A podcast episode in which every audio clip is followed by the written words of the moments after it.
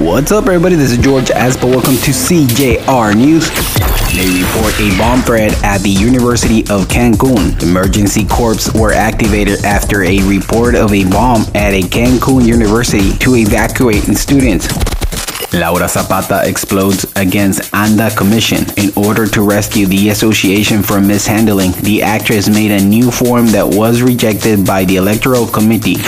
Increasing the spring breakers in Cancun, sun, bikinis, and partying is what is most observed on several beaches along Kukulkan Boulevard with the arrival of the spring breakers in Cancun. Users are still waiting for the new offices to process passports. The new offices will have 12 biometric stations, a toy library, and a lactation room.